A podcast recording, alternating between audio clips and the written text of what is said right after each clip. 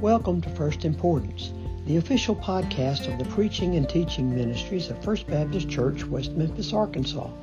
Our prayer is that you will be blessed and encouraged today by this message. I want everybody this morning to say amen. amen. Say glory. glory. Say hallelujah. All right, now that you know you can say that, you can repeat that during the message, okay? I just want to make sure everybody gets that. If you would, please turn your Bible this morning. We're going to be in 1 Samuel. We need to understand and recognize the situation we're in. We're at war. We are at absolute war. We are at spiritual warfare. We find the church in America being attacked like never before. We have a spirit of apathy that has ran rampant. We have a spirit of indifference that has ran rampant, and we're at war. I see more Christians walking around defeated and, and down and out and battered. I see churches being battered. I see pastors being battered. I see all these different things, and it's because we failed to recognize our situation.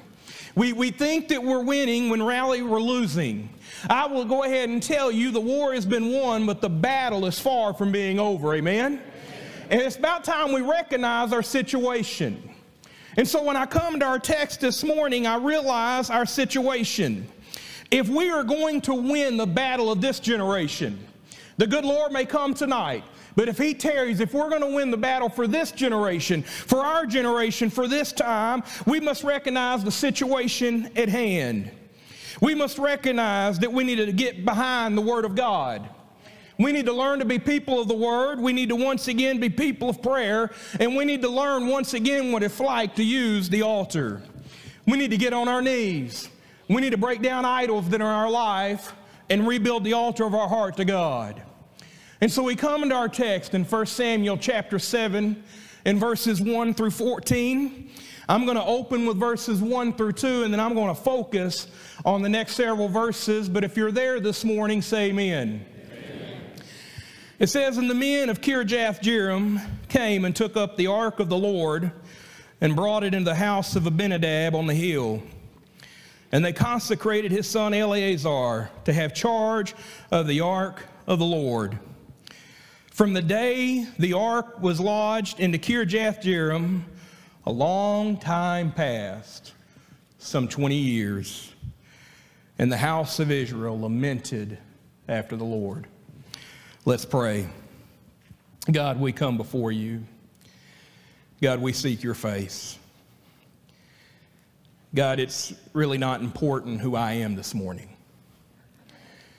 God, in the most recent song, or one of the most recent songs of Casting Crowns, they say it right that I'm just a nobody trying to tell everybody about a somebody who saved my soul. God, this is not Josh's church. This is not my church. This is your church. This is your people. And God, right now, your people need to be revived. God, your, your spirit, may it fall down upon us today. May he overbear us. God, revive us today. God, we can't schedule revival, but we can seek you. And if we're going to have revival, God, we need to recognize the situation. And so you speak today. And it's in the name of Jesus we pray. Amen. The stage was set, but no activity was had. The stage was set, but no activity was had. God had, if you go back into the past and you look over the chapters leading up to 1 Samuel chapter 7 and where we're at, and chapters 4, 5, and 6, you really, I'm going to condense these chapters. What you find is Israel going against the Philistines. They go against the Philistines once, they lose the battle. The Bible says that the Philistines beat the Israelites, they had lost. The Israelites come back and say, Why has the Lord defeated us? And so they say, Well, I'll tell you what, what we're going to do is we're going to take the ark and, and the the, and the priest there, Eli, took his two sons and said, Y'all gonna take the ark and take it to war with you. So they take the ark, they take it to war with them. The Philistines beat them a second time and decide to take the ark of the covenant. And so the Philistines, over about a seven month period, have the Ark of the Covenant with them in their possessions. The first time they say, Well, we're going to take this Ark and we're going to put it in the house of our God. In other words, we're going to show that our God, Dagon, is far better than the God of the Israelites. And they put him in there. Well, the first time they come in, the first day they come in, no boy Dagon, he's laying face first on the ground. And they say, Well, that's not cool. That can't happen again. And so they pick Dagon up and they put Dagon, they put Dagon back up on his little pedestal wherever he was at. And that's normally what we try to do is we try to put our gods up on a pedestal above God. And so we sit there and they come in the second day, and poor Dagon done had his hands chopped off, his head chopped off, and his torso just laying there on the ground, everything spread out. They said, We can't handle this, so we're gonna send this, we're gonna send this ark somewhere else. So they sent it to the Gath, and then they, they sent it to they sent it from Gath to Ekron and several other places. And the whole every time they go to a different city over the seven month period, we got they, they get these tumors on them and they got mice going everywhere. And they say, look, we cannot deal with this. We can't fight with this. We, we just, what are we going to do about this? So they go to the Lord of the Philistines, and the Lord of the Philistines say, Well, I tell you what, you will get yourself two milk cows, you put it on that cart, and you send it down the road. If the two milk cows go back go back to, to, to Beth Shemesh, then, then we know it's God. But if it, if it goes somewhere else, then we know it's just happened by chance. Well, sure enough, it goes straight down the road. Ends up in the field of Abinadab. And what we find in verse 1 and 2 is the people were there. The people were there because all that was needed for revival was there. For Israel to be rejuvenated, for Israel to finally feel the presence of God, it was all there. The people were there. The men of Kirjath Jearim were there. The men of God were there. They, in fact, they even consecrated a priest, we find it. Abinadab took his son Eleazar and he consecrated him to be the priest. And even the presence of God was there. The Ark of the Covenant was there. If you remember, the Ark of the Covenant was really the very presence of God. It was the Shekinah glory where those two cherubims came in that mercy seat. It was literally the presence of God. And yet we find, though, for 20 years, the people lamented. The people were there. The man of God was there. God Himself was there. Look, brothers and sisters, I, I, I'm not old enough to have seen a revival. I've seen some good experiences. I've seen God move. I've seen several people come to the altar during a group of meetings. But I don't think we've seen a revival in this country in over 100 years. Brothers and sisters, I want us to see revival. I want it to be such a way where God shows up in such a way you can't help but say, God was there. And it's not going to come by us planning it out. I'm just going to let you know now. You can't set up a date and say, well, September the 11th, we're going to have revival. That's not how it happens. What happens is, is the men of God, the women of God, the people of God start getting on their knees before God and things start happening at that point. Amen? And what we find here is for 20 solid years, the man was there, the people were there, and God was there, and yet they still lamented. Despite all that was needed being there, revival was not there. Revival was not there. The people of God lamented. They found themselves in, in gut churning anguish due to the condition of their situation. They were begging God to do something, and yet nothing was changing. I look at our churches today in America and I see God in a lot of the churches. I see the people there. I know the man of God's there, and yet I see no movement across the board.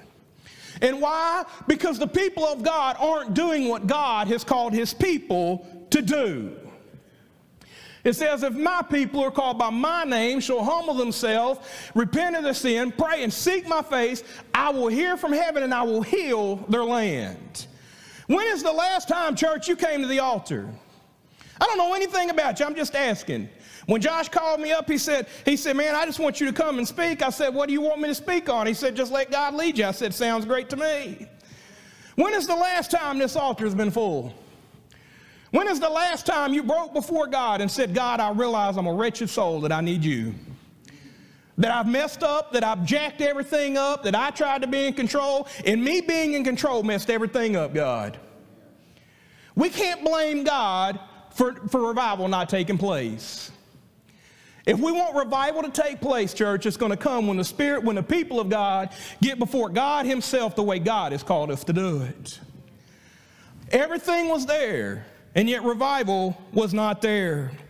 All the pieces are in play, but there's no activity. God refuses to move, and but why? What are they what were they missing? What are we missing?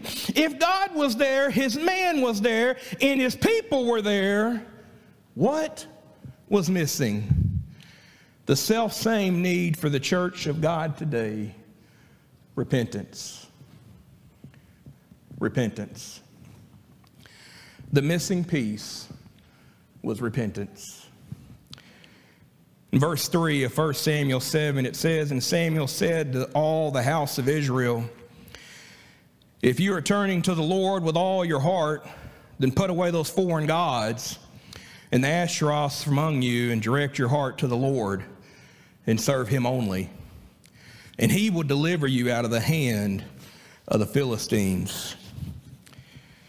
The key for God to move within the nation of Israel, if you are, if you are going to return to the Lord with all your heart, is the same key that we need for revival today as individuals, as in a church.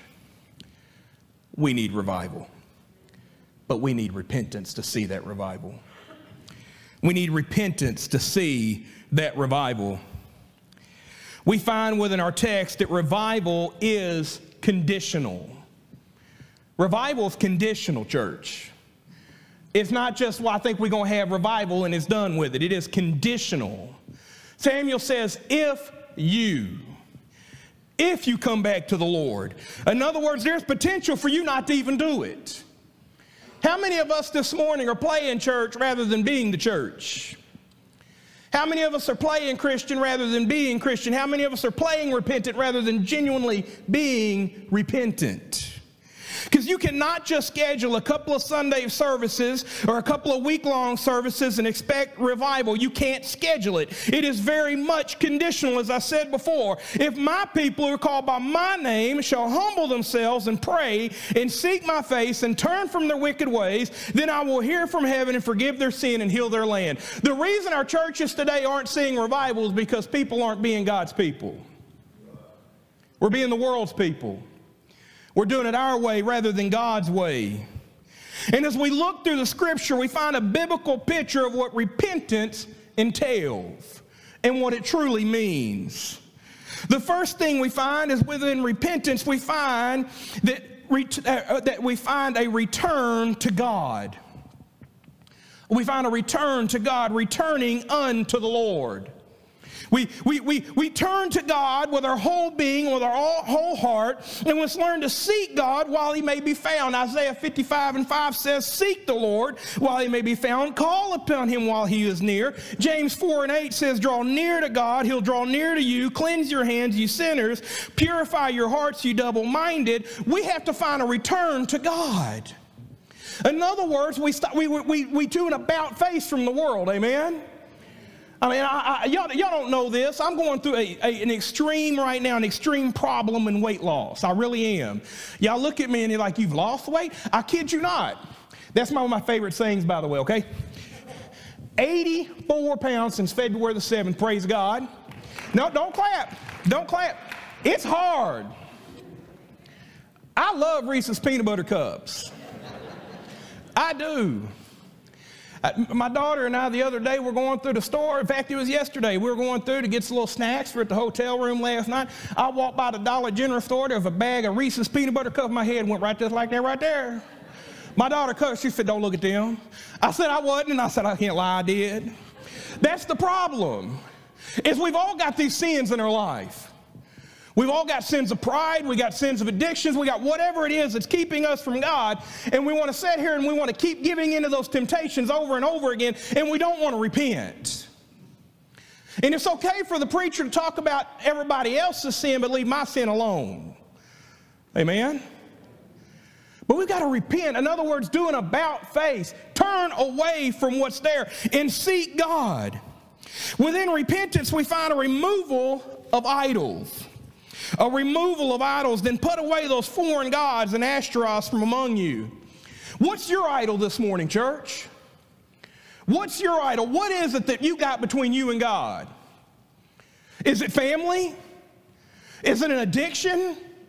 Is it pride? Is it ego? Is it money? Is it a job? What is it this morning that is separating from you and God? The Ashtaroth rods, they had, they had the Ashtaroths, they had Baal, they were doing the, they were doing the infant, the, the, the infant uh, um, sacrifices, they were doing all these different things. But what is it that is keeping you from having a genuine, heartfelt, repentant relationship with God this morning? And you say, well, preacher, I don't, I'm not on drugs, I'm not drinking, I don't got this addiction. That's fine. You don't have to have that. But I'm almost, I'm almost certain that in a room this full, there's a bunch of us around here that got things in our life that we're putting between us and God. And if that thing in your life is more important than God, guess what? That thing is your idol. How many of us need to have idols we need to remove from our life? That's hard. That's hard. But Jesus says, you know what? I would rather you pluck out an eye and cut off a hand than go into hell whole. How many of us need to break down idols in our life? What is West Memphis, First Baptist Church of West Memphis idol? Your pastor's idol, y'all's idol. What is it that needs to come and be broke down and laid at the altar today? Because if we're going to truly seek revival, we need to break down our idols.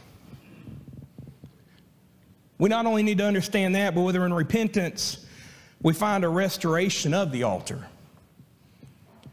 See, in the process of building up the Ashtaroths and the Baals, the Israelites had to tear down some things. They tore down their altar to God and built up an altar to the world. How many of us this morning, as we're tearing down our Ashtaroths and knocking down our idols and breaking our idols, how many of us need to rebuild that altar of our heart? Romans 12 and 1 says, I appeal to you, therefore, brothers, by the mercies of God, to present your bodies a living sacrifice, holy and acceptable to God, which is your spiritual worship. How many of us need to rebuild the altar of our life to God? That we realize it's no longer about self, but it's about God. It's no longer about our church, it's about God. It's no longer about our jobs. It's no longer about our careers. It's no longer about money. It's no longer about anything but being faithful in serving God. If you want to see revival, church, if I want to see revival, if Macedonia wants to see revival, it's going to take us breaking down our own idols and rebuilding our heart to God. God tells us that what, what is acceptable to God is a broken and contrite heart, the psalmist writes. How many of us have been broken over our sin? Broken over our idols? Broken over our situation because we know that we're dead men and women walking? That were on life support. And it could be so much better. He says, brothers and sisters, he said, by the mercies of God, present your bodies a living sacrifice, which is your spiritual worship. See, we're good about physical worship. Awesome songs. Choir, wonderful job. Church, sang out good this morning. We're good about physical worship. We're good about reading our Bible. We're good about praying. We're good about throwing money in an offering plate. We're, we're good about all those different things. Man, we're going to sing out when the, when the preacher's there. We're, we're going to do all physically. But if it doesn't amount to anything spiritually, what's the point in it? Amen? It's not about show. It's about having a broken and contrite heart before God. And when I sing that song, I'm singing that song to God, and I, I, that is my worship. When I give to God, I'm giving. That's my worship. When I read the Bible, when I pray, it is worship. And it's about building the heart, my altar, my heart up to God. So that when I get up here, God, I'm, I'm feeling your presence and I'm feeling your spirit. The reason we don't see God moving in churches today is because people aren't giving like they're supposed to spiritually. We're not responding, church. Within repentance, we find a restoration of the altar, and with repentance, we find a resolve to serve. It's amazing what happens when one genuinely repents of their sin because then they begin to want to serve. They start wanting to do things for God.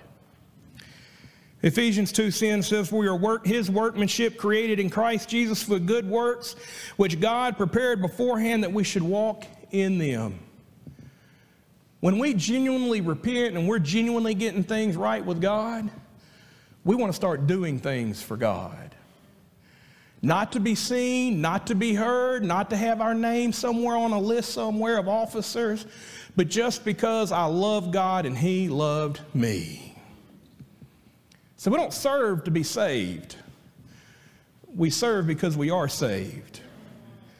And that's part of that reasonable service to the Lord. That's part of that reasonable worship to God. I, I, I assure you, you look at your prayer life, your, buddy, your Bible study life, your checkbook, and your service time, and you can tell where your relationship was with God in those four different areas. Are we serving Him the way He served us? Because if we're genuinely repentant, we're going to want to serve. And if, and that's a big if, if we repent, God will move and send revival. But it's conditional on us and what we do. Repentance and action leads to revival.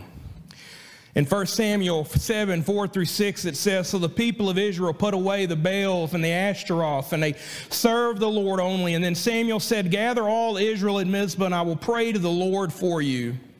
So they gathered Mizpah and drew water and poured it out before the Lord and fasted on that day and said there, If we have sinned against the Lord, and, and, and it says, And Samuel judged the people of Israel at Mizpah. The nation of Israel among reflection of their situation and being advised on what they needed to do to see revival, responded in obedience. So, First Baptist Church of West Memphis, you know the situation.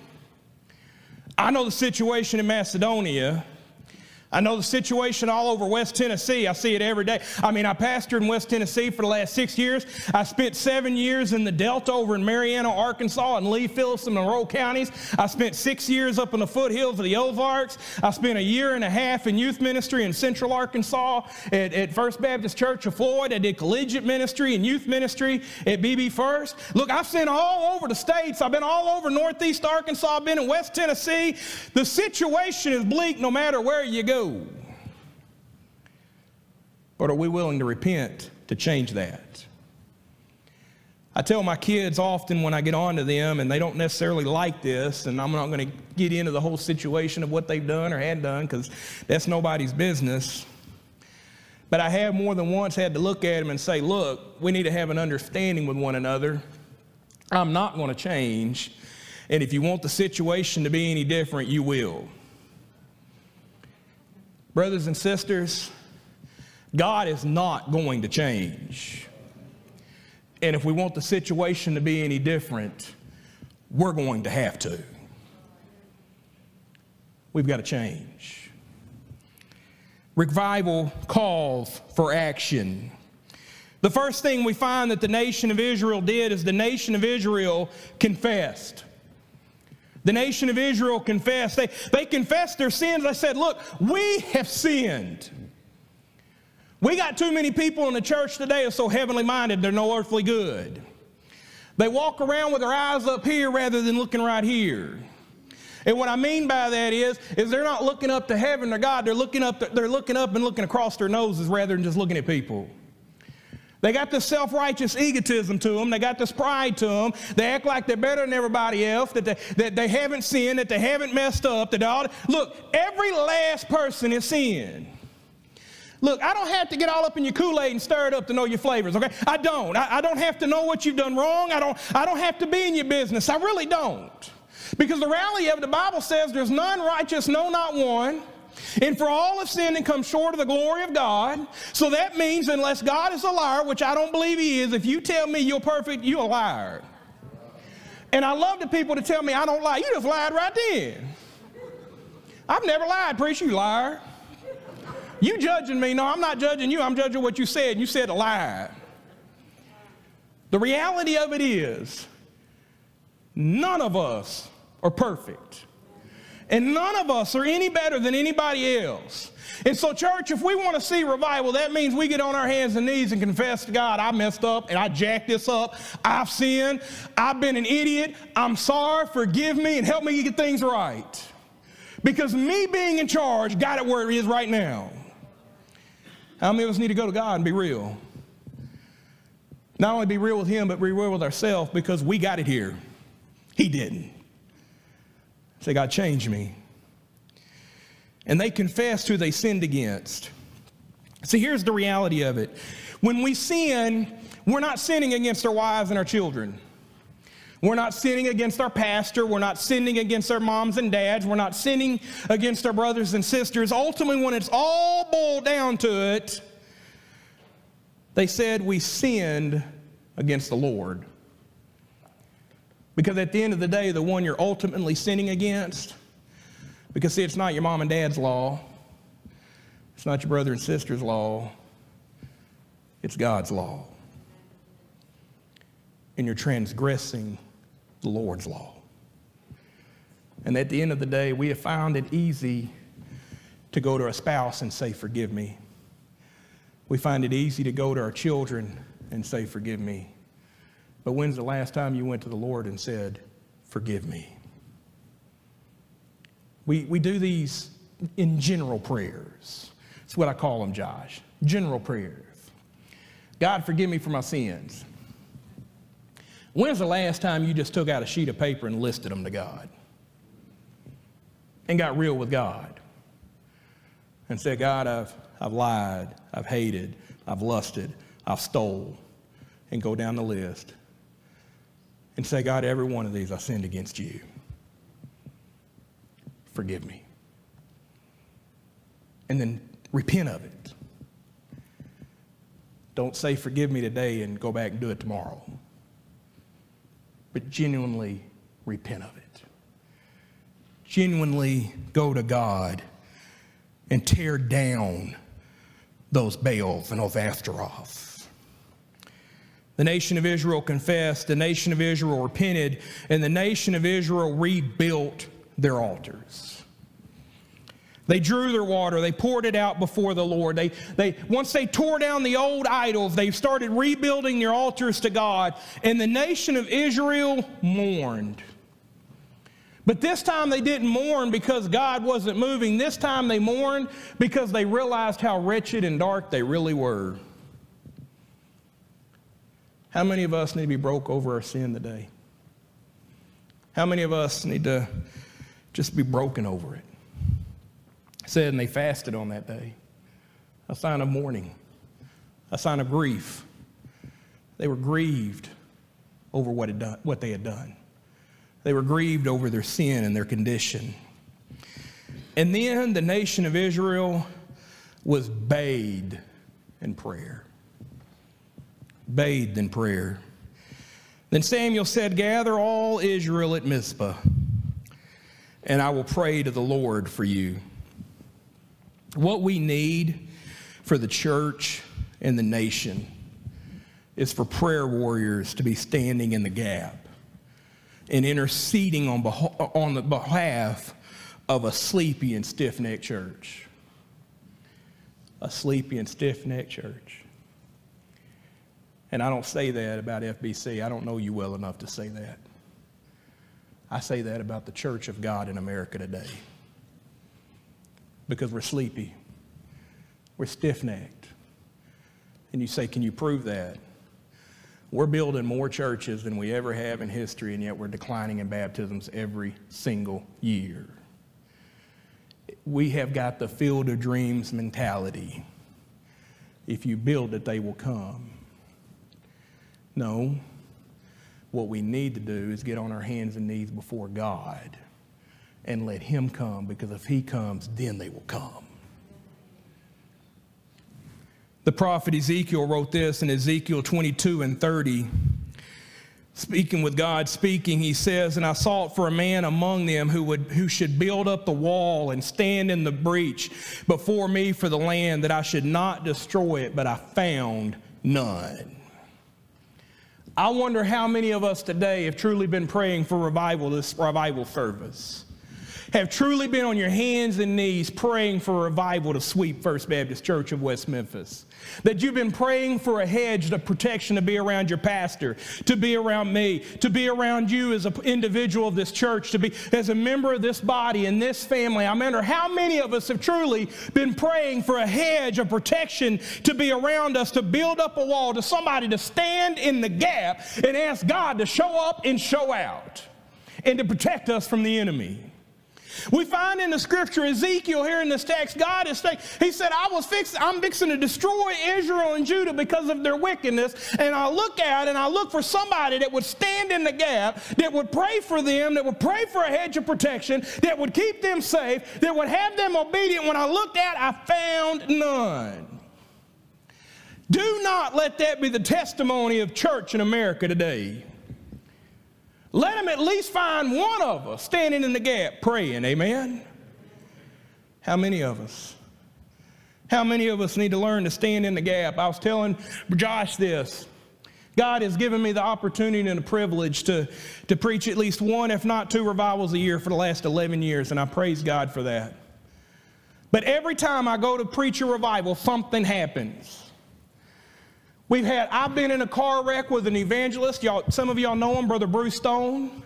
Dear friend of mine, he was doing a revival one time with me. We ended up T-boning a car going 60 miles an hour. Both of us in the ER. He went home. I finished the revival service at our church. We've had two dryers that have caught fire while I've been gone to revivals. My wife and my kids have been in a car wreck while I've been at revivals. I've had older kids go amok while I've been at revivals. I've had all kinds of nonsense. I've had things happen to preachers and churches. It doesn't matter. We were going to do a revival at one church years ago, and the church got broke into right before we got there. One night I was in the middle of revival, had a SWAT team with, with semi automatics pointing at me one night while we were at the church. They didn't realize we were down there. Wake up with SWAT team on us. This is spiritual warfare, church. How many of you have been praying? Standing in the gap. As one seek revivals, they must understand revival does not come easy. Revival will not come easy. In verses 7 through 13, I won't read them all together. But the first thing we find is the enemy will attack the enemy will attack. The Lord of the Philistines went up against Israel. First Peter says, be, be, 1 Peter 5 and 8 says, Be sober minded, be watchful. Your adversary, the devil, prowls around like a roaring lion, seeking someone to devour. Listen, Satan could care less about First Baptist Church of West Memphis. He could care less about you. He could care less about the church. He really doesn't give a rat. All he wants to do is eat you up, chew you up, swallow you, and spit you right back out. He's fearless. He's ferocious. And the church walks around thinking he's a pussycat. It's time we recognize our situation and recognize who we are at war with. Amen? We're at war. And the enemy's going to attack us the Philistines had already beat the Israelites twice. Why were they worried about doing it a third time? Never cease praying. Never cease praying. The, Israel, the people of Israel said to Samuel, Do not cease to cry out to the Lord for us. Never cease praying, seeking God, and seeking revival. The Israelites were scared. The Israelites were fearful. They like they done beat us twice. They took the Ark of the Covenant from us for seven months. For 20 years, the Ark's been here. Now we're going to have to face them again. Come on, Samuel, please pray for us. Brothers and sisters, God did not give us a spirit of fear, but of power and love and sound mind. Stop being cowards and stop cowering down to the attacks of the enemy. Rise up, stand up, put your shoulders back, your back straight, and your head straight up, and realize you are a child of the King and soldiers in God's army. Be victorious in Him. And never cease to pray. For God will provide victory. The same God that delivered the Israelite out of the hands of the Egyptians was now going to deliver them out of the hands of the Philistines. And the men of Israel pursued the Philistines and struck them.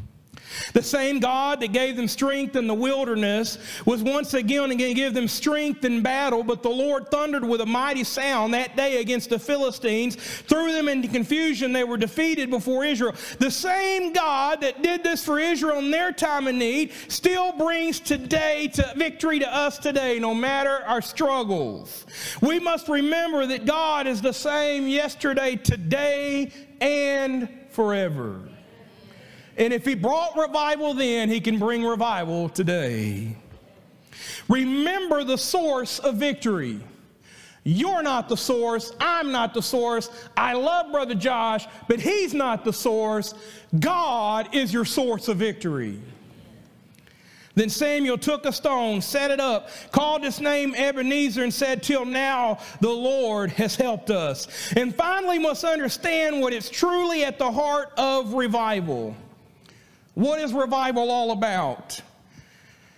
In verse 14, we find that revival is at the heart, or restoration is at the heart of revival.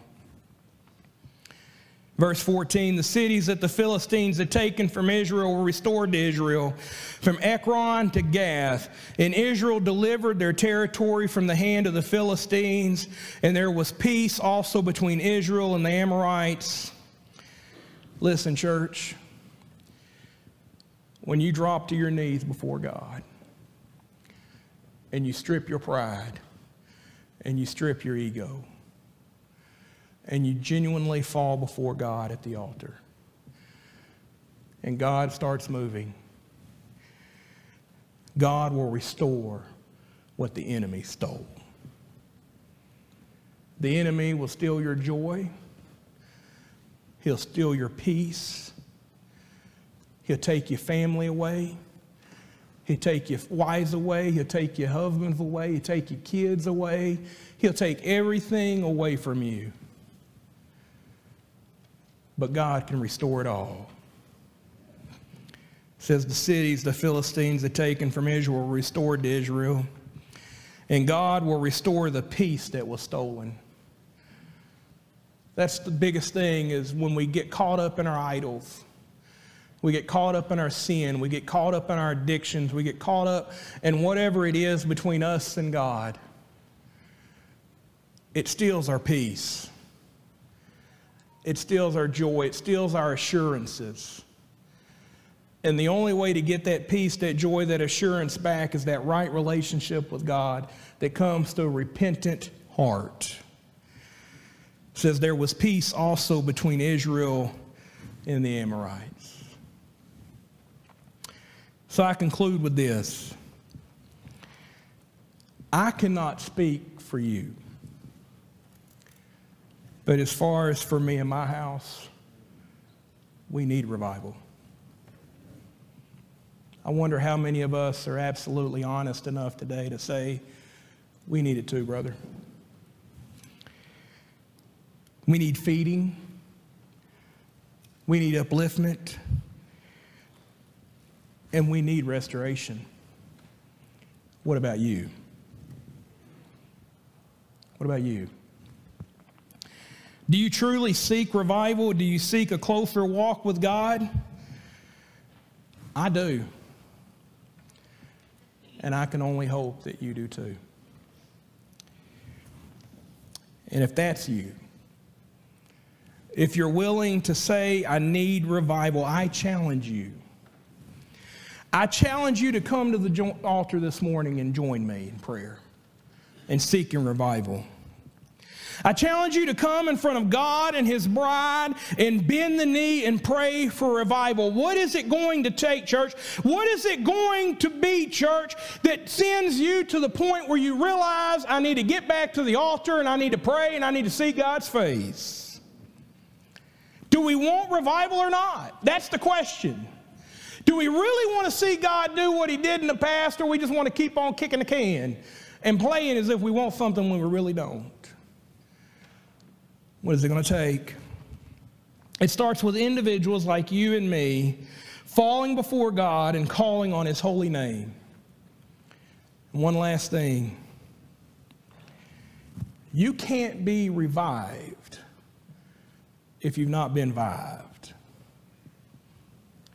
It's hard to be something you've never been before in the first place. So I close. Do you know Jesus Christ is your Lord and Savior? There is no greater peace, no greater assurance, no greater calmness than a personal relationship with Jesus Christ. You can't break away from your addictions without Jesus. You can't find hope and comfort and care without Jesus. This church will never see revival without Jesus? Do you know him? I'm not asking you if you play in Christian. Because look, you can lie to me, you can lie to your pastor, you can lie to your parents, your siblings, you can lie all your way up there in the top, even. You can lie all day long. But one day, every one of us will give an account to God. And on that day, there won't be no lying. There won't be no, well, you know, pre- I heard that preacher, that big old preacher from West Tennessee. I saw him, but, but you know, God, I, I, I told him I was a Christian. Isn't that not? No. Because God knows your heart, and He knows His children. So we got two challenges this morning. The first challenge is for the church that if you really want to see revival, this altar is open. The second challenge is for those that don't know Jesus, that truly need to know what it's like to be made whole and changed.